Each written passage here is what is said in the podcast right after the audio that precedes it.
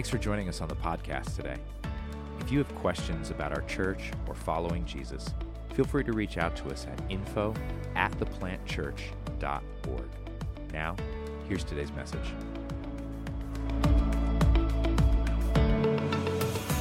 Awesome. I love it. I love it. I love hearing stories of prayer. I love hearing stories of God answering prayers.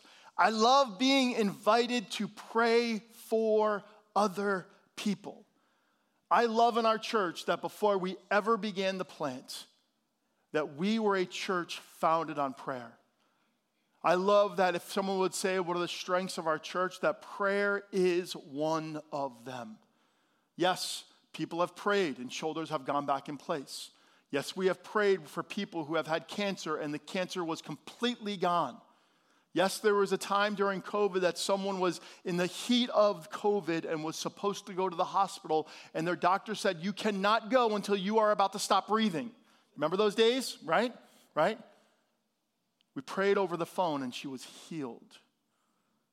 I love it on Wednesday nights when you see little groups of people praying together and God just divinely intervenes. This is what we believe prayer is the primary work of God's people. That's what prayer is the primary work of God's people. So, what does primary mean? Of chief importance. Of chief importance. And so, we're going through a series right now called The One Another's, that we are stronger together. And here's what we're going to talk about this morning. Yes, we are going to talk about prayer again because I really believe with all of my heart, mind, and soul that there is a shift going on in the supernatural. And God is inviting us together to see a move that we have never experienced before. And if we allow ourselves to be faith filled people, God's going to wow us. He's going to surprise us, and He's not going to scare us. Let's pray. Jesus, I really do ask you for just your leading in this message. God, I really do believe between different services that you're doing something different in each group of individuals. And I ask you, Holy Spirit, even right now, for my sensitivity as I preach in this service, that whatever it is that you want to be said will be said. Whatever that you want to be held back would be held back. And that we would go from a place of unbelief to a place of belief in your divine intervention. And all God's people said, Amen. If you have your Bibles, turn with me to James chapter 5. James chapter 5, verse 13, and we're going to go through about 24, but we're only going to read the first couple right now. It says here in James chapter 5, 13 through 15a Are any of you suffering hardships? You should pray. Are any of you happy? You should sing praises. Are any of you sick? You should call for the elders of the church to come and pray over you, anointing you with oil in the name of the Lord. And such prayer offered in faith will heal the sick, and the Lord will make you well. How many of you believe this? How many of you really like say, like, hmm, I, I believe that. I believe God does show up. I, I love looking at the author. It's James. James is the brother of Jesus. Jesus was, of course, the oldest, right? He was the oldest. He was the oldest of about five siblings. And the reality is, is that when you read the Gospels, his siblings did not believe who he was. Do you know that? That while Jesus was walking on earth and doing the ministry, his siblings did not believe who he was. It wasn't until after the resurrection that his siblings came to faith.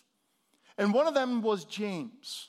And what I love about the, the epistle of James is that when you look at Philippians and Ephesians and Galatians and Colossians and Corinthians, these letters were for specific churches going through specific stuff. But when you look at the epistle, the letter of James, this was a teaching letter for every single church to read and be applicable to their settings. So every church in the early church would have read James's letter and said, So, how are we applying this to us? When you look at a letter, think about it this way the beginning of the letter and the ending of the letter are the two most important parts, correct? Right? Whenever you write someone, you write a love letter, you first tell them how much you really love them, and then you kind of get like messed up with all that you're writing, or at least I do. And then at the end, I say the very same thing again, as much as I can, because I want to finish really, really strong. So when we write things, there's this sandwich idea. that the beginning and the end, is like the bread. How we start and how we end have such similarities. And so when you look at this, James is addressing something that every church needs to be doing. I actually believe this. I really, really believe this. That most Christians are more agnostic than faith filled. Because most Christians believe in a God, right? But they don't believe in the power of God. You see, someone who's agnostic would say, Yeah, there's something out there, but I don't know what it is. And so they don't know how to interact. Many Christians have lost this hope, this assurance of who God actually is. The divine being who created humanity and this earth and everything we see outside. I actually love that there's windows in our church. Isn't that great? Like you just get to look outside, you get to see the trees, you get to see movement, you get to see life. That God actually created everything, especially us, not including us, especially us, to be in a breathing, intimate relationship with Him. And the way that we interact, we engage with God, the primary way, it's not reading scripture, that's telling us who God is.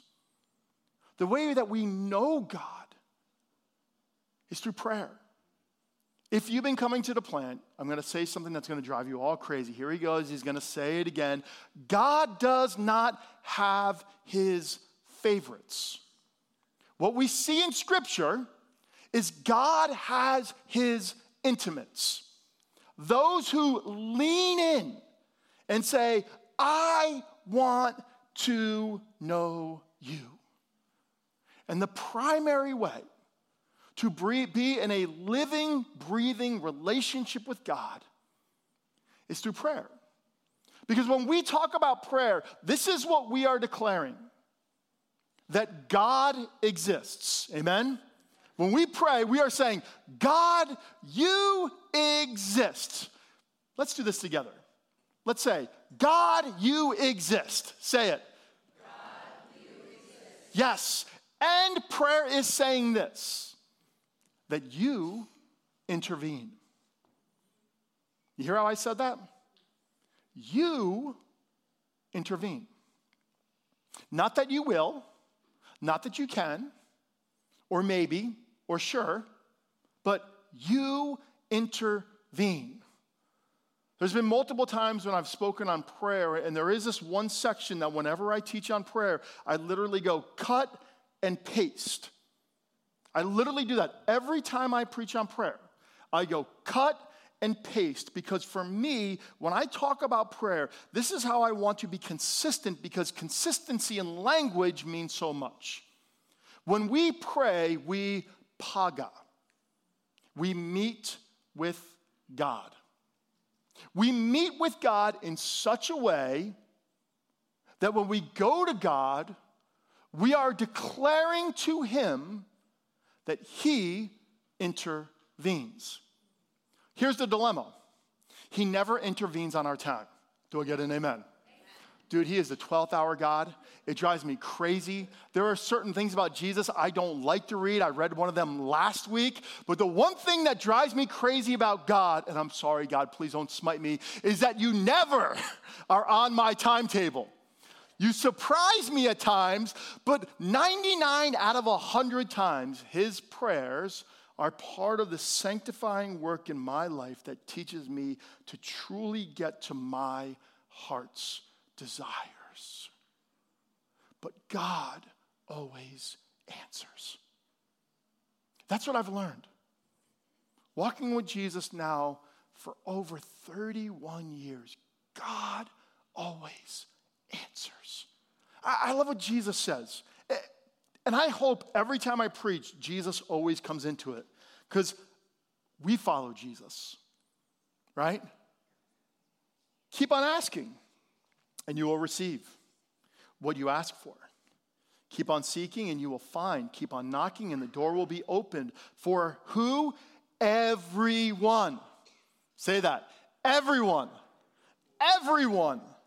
Everyone who asks, receive. Everyone who seeks, finds. To everyone who bangs on the door, that door will be opened.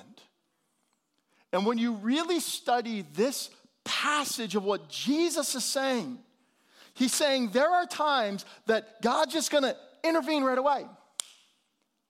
There's a time that he's going to just take you through this process of really dealing with heart's desires. And it's going to take a little bit longer, right? Ask, seek. But then there's going to be times where you, you are driven to your breaking point and you are banging on the door of heaven because there is a fire in your life and God needs to intervene or else. And my problem is, is that most people stop at seek. Anyone ever do that? Just me. Look around. Everyone else knows God so well. Please, someone else preach today. Thank you, Patrick. but here's the funny thing about prayer in our culture, we've made it about us, meaning moi. James says, pray for one another. In other words, pray with one another. In other words, pray alongside one another. This morning was beautiful. Everyone got an extra hour of sleep, or you stayed up too late and it didn't count anyways, right? So, one or the other, right? Jack, what'd you do? Did you get enough sleep or not? Did you sleep over? Did you stay up way too late? Too late? Okay, so it doesn't count for you, my friend. So, but it's this, this truth. But this morning, we got up and we prayed together, Sue and I. Such a great way to start the day. Such a great way to start the day. You see, praying with one another is saying, I am coming in agreement with.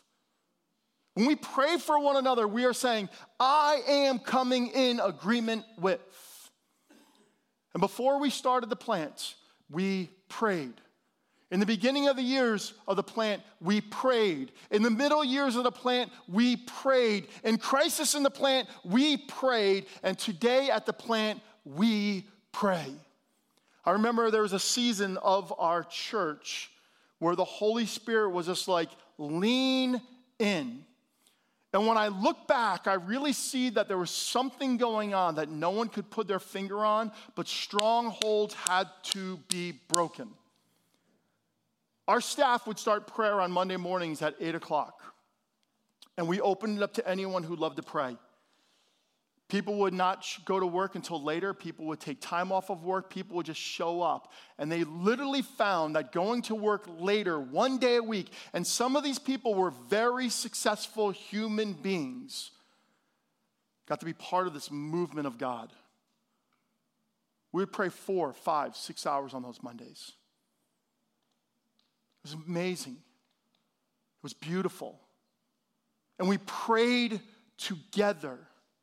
I'll never forget the first summer of the plant. We just shut everything down during the week and we, we all would gather in our living room and we would all pray. Wednesday nights, every Wednesday night, we are praying here as a church because prayer is of the utmost importance for us to be able to know God, hear God, obey God. Prayer. And I love what James does. He talks about what we should pray for. What should we be praying for? And he says, if are any of you suffering hardship? In other words, are any of you going through difficulties emotionally, relationally, financially, vocationally, interfamily relationships? He says, pray.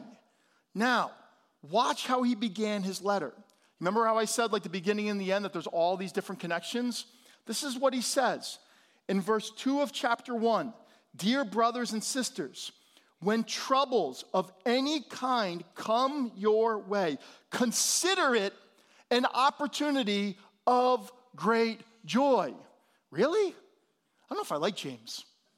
Hardships are opportunities for great joy? Jerk. For you know that when your faith is tested, your endurance has a chance to grow. So, let it grow. Let it grow. For when your endurance is fully developed, you will be perfect and complete, needing, James says, nothing. Nothing. Nothing. You see, when we go through hardships, this is what God is doing. He's strengthening us, He's equipping us. Too often, when we become Christians, what we do is we literally believe that we're never gonna have a problem again. But the reality is this the moment you say yes to Jesus, there's a target on your back. Because God is saying, I have your best in my mind, and the enemy says, I will do everything to stop God's best. And that's why we wear the breastplate of righteousness. Because a true breastplate guards both the front and the back of a human being. And so we get the armor of God. So he may think he has a target on us, but the, but the target and the arrows that he shoots with, at us never penetrate. Do you understand that? Never. And we will go through hard times and we will go through hardships. But the problem is, is that when we go through hardships as human beings, we all go to a place of isolation. We can say, well, it's so Western mindset. No, Jesus talks about it. He said there's four seeds. And one of those seeds experiences me, experiences faith. And God's doing this great thing. And then he says, and then the worries of this world choke it out. You see, your hardships are thrown at you because you are human and there's an enemy that wants to choke out the work of God in your life. And when we pray, we cut off the authority that the enemy thought he had, the stronghold that he thought he had, and recognizing that, that this season of life is actually to strengthen us and build us up and make us the men and women we are. So we pray that God would shift all things. And as we give God permission to shift that which is happening to us, we trust His work to be changing our character, shaping us in who, to, who we are and who we are becoming. When we were married for several years, I went through this deep healing in my soul. And I told Sue, I said, the only thing I want to leave my children, unless I sell a bestseller, which I don't think is going to happen because I'm not going to have anything else to give them, is my integrity. My integrity. I could want to leave my kids all the riches in the world, but I said, I said, Sue, I just want to leave my kids the, my integrity. Yesterday, I went to a, a new friend who's become a good friend of mine. He's a minister in New York State, and his father passed away. May have been one of the most beautiful funerals I've ever been at. Whole place was just weeping and crying, and I didn't even know this dude. But as my buddy turned to the coffin and just gave his father last words, I said, God, all I want to do is give my kids my integrity. Let me finish strong. The same way you begun in me, let me finish strong. And I went home, I said to Sue, I said, I just want to give my kids my integrity. You see, when we go through hardships, what, what happens is, is God is shaping our integrity. He's shaping who we are. So that when other hard times come our way, guess what we do? We do it better. We do it better. We do it better. And what we do is we pray for each other. That when we're going through difficult seasons of life, that God is doing his best work in us. Amen? Amen. And then he says, Are any of you sick? Is anyone sick? Pray. Yes, we believe in doctors. Yes, we've seen people who have cancer and, they, and they've gone through chemotherapy and that's brought healing to their body. But we also know this we believe in a divine God who intervenes in a divine manner. And I think that we are terrified to say that we believe in a divine work that even has divine power to change the human body. But you know the greatest miracle of all is changing a human heart. Changing a physical body, dude, that's easy.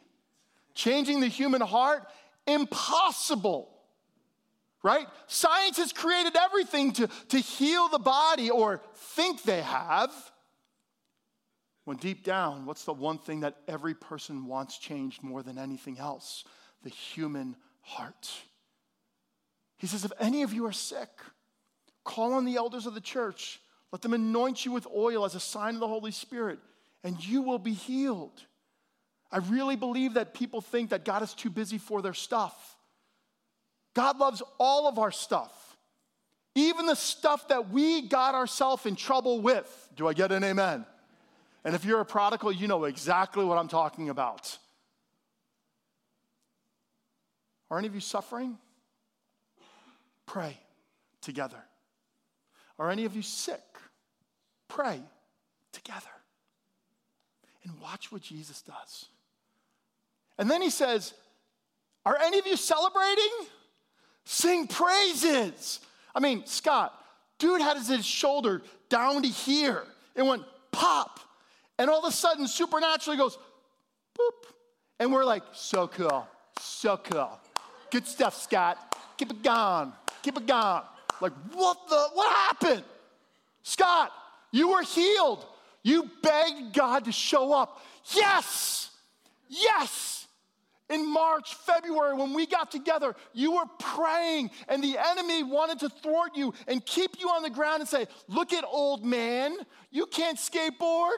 And God says, Guess what? He's not only gonna skateboard, he's gonna look foolish, he's gonna be healed, and he's gonna start ollieing out of the park. How awesome is that? And we're like, a sukkah, sukkah. Really? Dude, awesome. Mariana, you were healed a few years ago. Praise God. Your healing changed your husband's life. So cool. So cool. I mean, you wonder why church is so stinking boring. Because we've not given God permission to intervene in our lives. Like, I know I'm weird. Craig Kunish from the Mahwah Bar and Grill tells me that all the time. But I will be weird for the King of Kings and the Lord of Lords because every time he intervenes in my life or your life, dude, so cool. Right? Like, honestly, honestly, how awesome is that? God is good. How many of you had an opportunity to eat this morning? An opportunity. I'm not saying that you ate because you all woke up really late, okay? How many? Anyone? Okay, please, right? Some of you just whatever, don't want to raise your hands. That's okay. Who got to uh, potentially eat this morning? Raise your hand, right? How awesome is that? Woo! right? How many of you at least had a roof over your head? And if it wasn't yours, but you stayed at someone's house, house, someone else's house, and you had a roof over your head, how many of you had a roof over your head? How awesome is that? Woo! Right? I mean, think about it.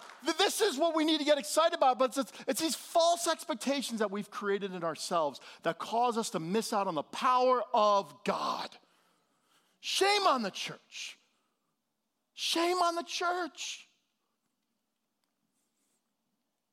I love seeing God do. I just want to see God do something divine. Boom, bingo, He did it. He knows our heart's desires. He says He gives us every desire of our heart. You see, when we start seeking God and we start banging on the doors of heaven, our desires change. I'll be honest with you. Yeah, I want a cool second home in Vermont, Manchester Center. Exactly. I know the it's it's I know the street. We drive by it every every time we go up there. And she's like, "Why are you driving us crazy?" I know exactly what I want in my life. But I'll tell you this, that's not my heart's desire. My heart's desire is that my wife will run with Jesus. My heart's desire is that my kids and my grandkids and my great grandkids and my children and my great great grandchildren will all run with Jesus. You know what my heart's desire is? And I kid you not, is that you all would run with Jesus. I'm serious. Verse 15 through 18. And everyone's going to leave the room right now. And if you have committed any sins, you will be forgiven. Where is he going? Confess your sins to each other and pray for each other so you may be healed. The earnest prayer of a righteous person has great power and produces wonderful results. Elijah was a human was as human as we are. And Elijah was as human as we are. And yet, when he prayed earnestly that no rain would fall, none fell for three and a half years. Then, when he prayed again, the sky sent down rain and the earth began to yield its crops. James says, Pray for one another. But yet, in the same thing, he says, and confess to one another.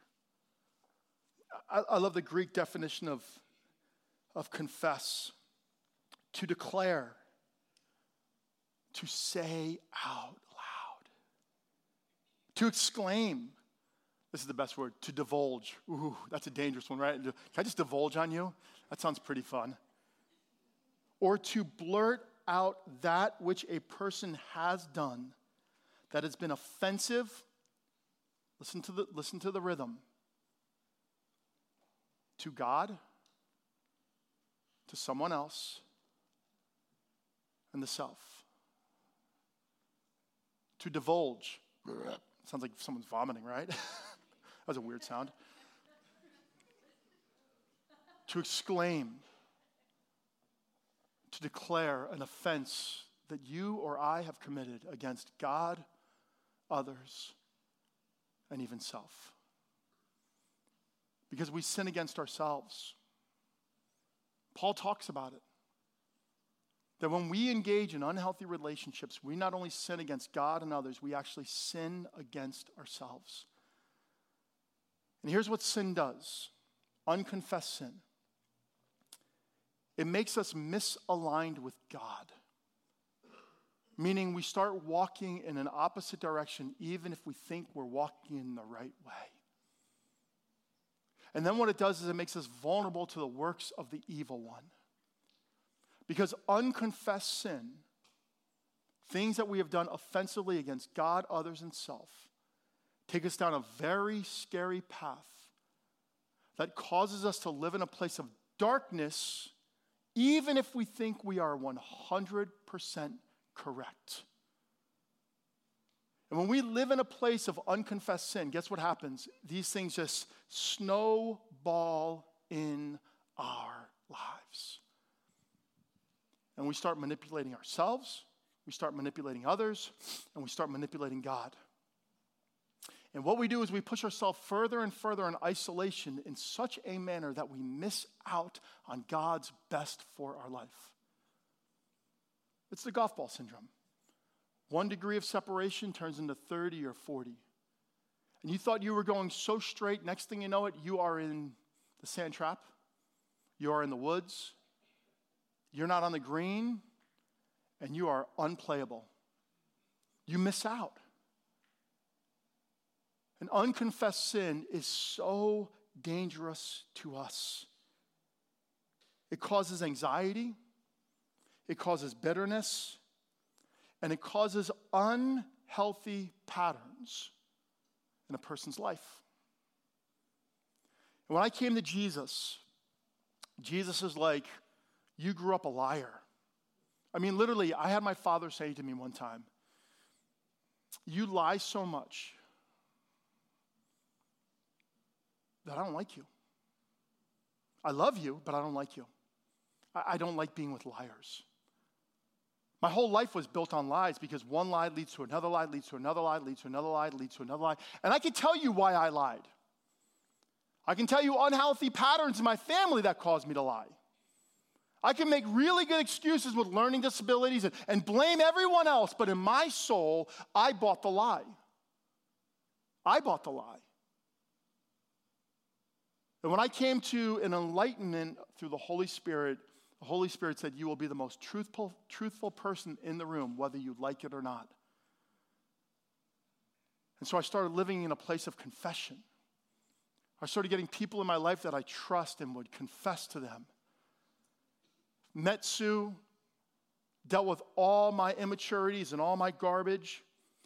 And she knew my past, but I remember when we were engaged, I'm like, I really, really need to be honest. That over honesty thing.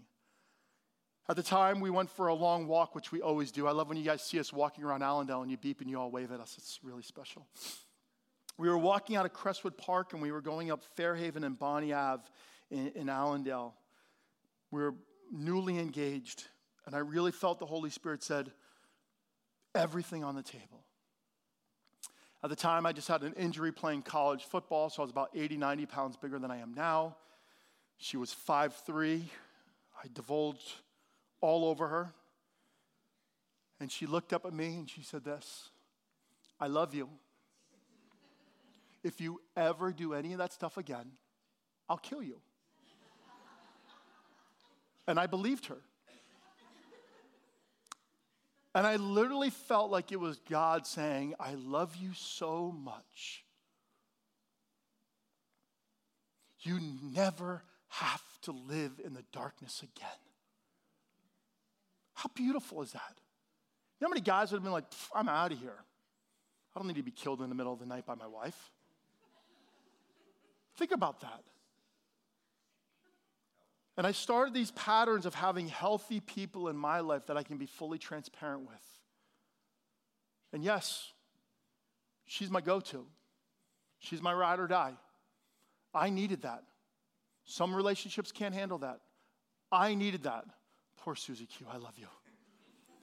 But then he put other people in my life. A small little circle, small little circle. Hell or high water, I could call and they have my back. You see, when we live in a place of unconfession, we put ourselves in very dangerous situations. And then one day you're like, What happened?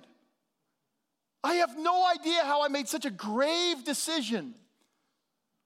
And I'll say, Let's story it out, let's draw it out. And I've done this with some of you. I'll take a whiteboard. So tell me the first thing that happened.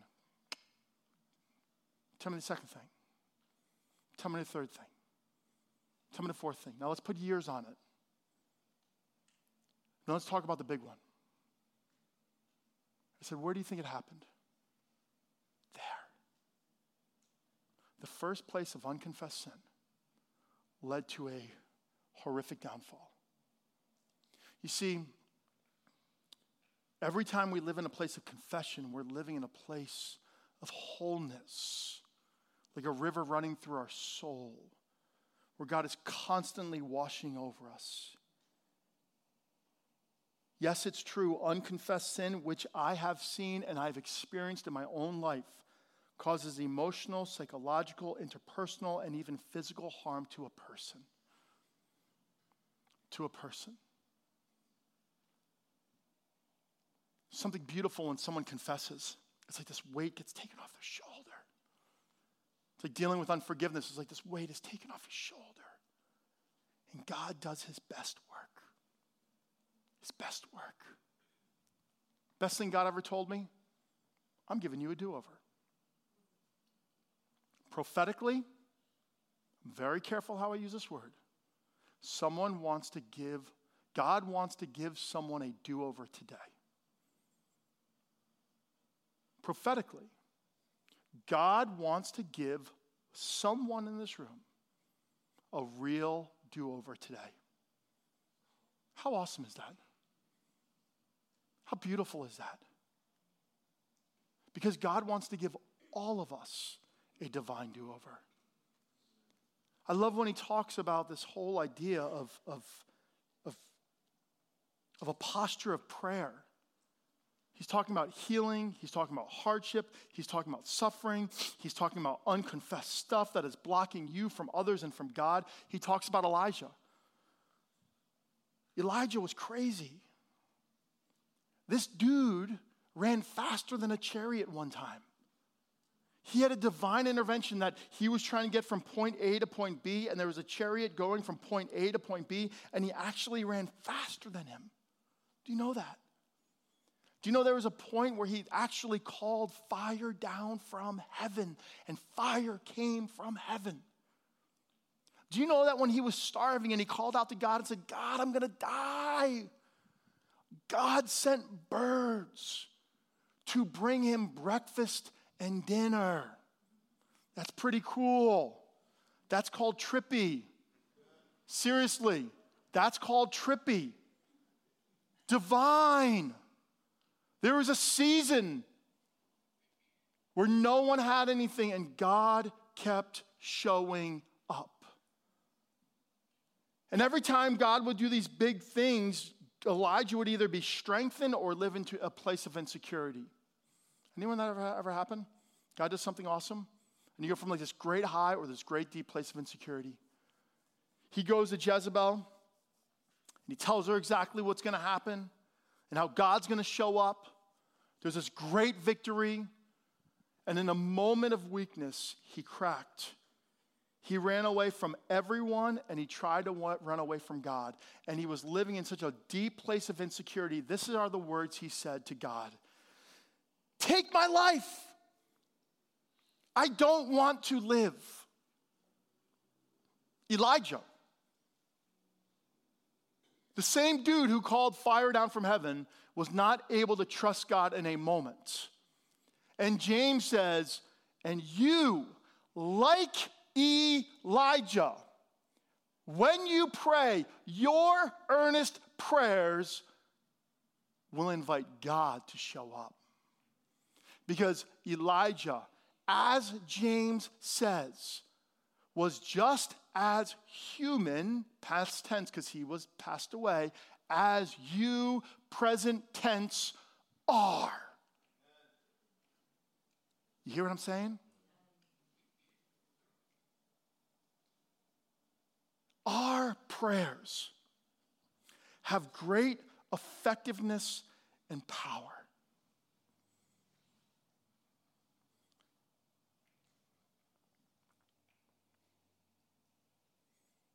I love the prodigal son story. The greatest lesson I learned from the prodigal son was that the father sat on the porch and prayed.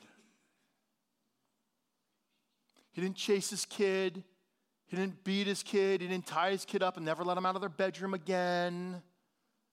But he sat on the porch and he prayed. And I love how the daddy prayed. He prayed with eyes wide open.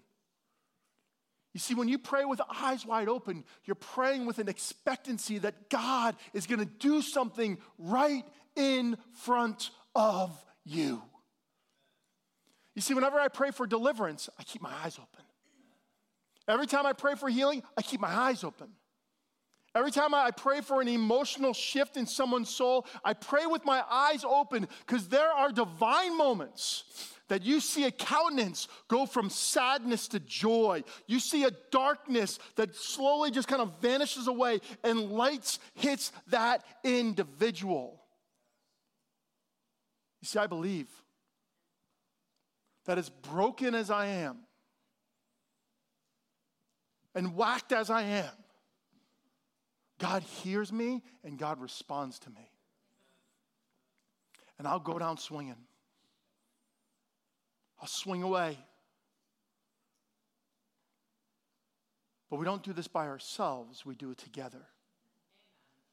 We don't make it about us, about me, we make it about us. You don't make it about you, you make it about us.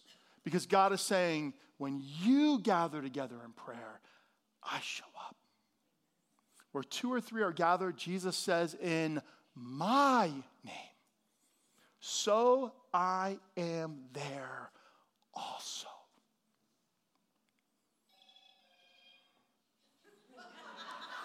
God speaking. Who's going to pick up? Don't you love that? Love it. So, application. We're going to pray. We're going to pray.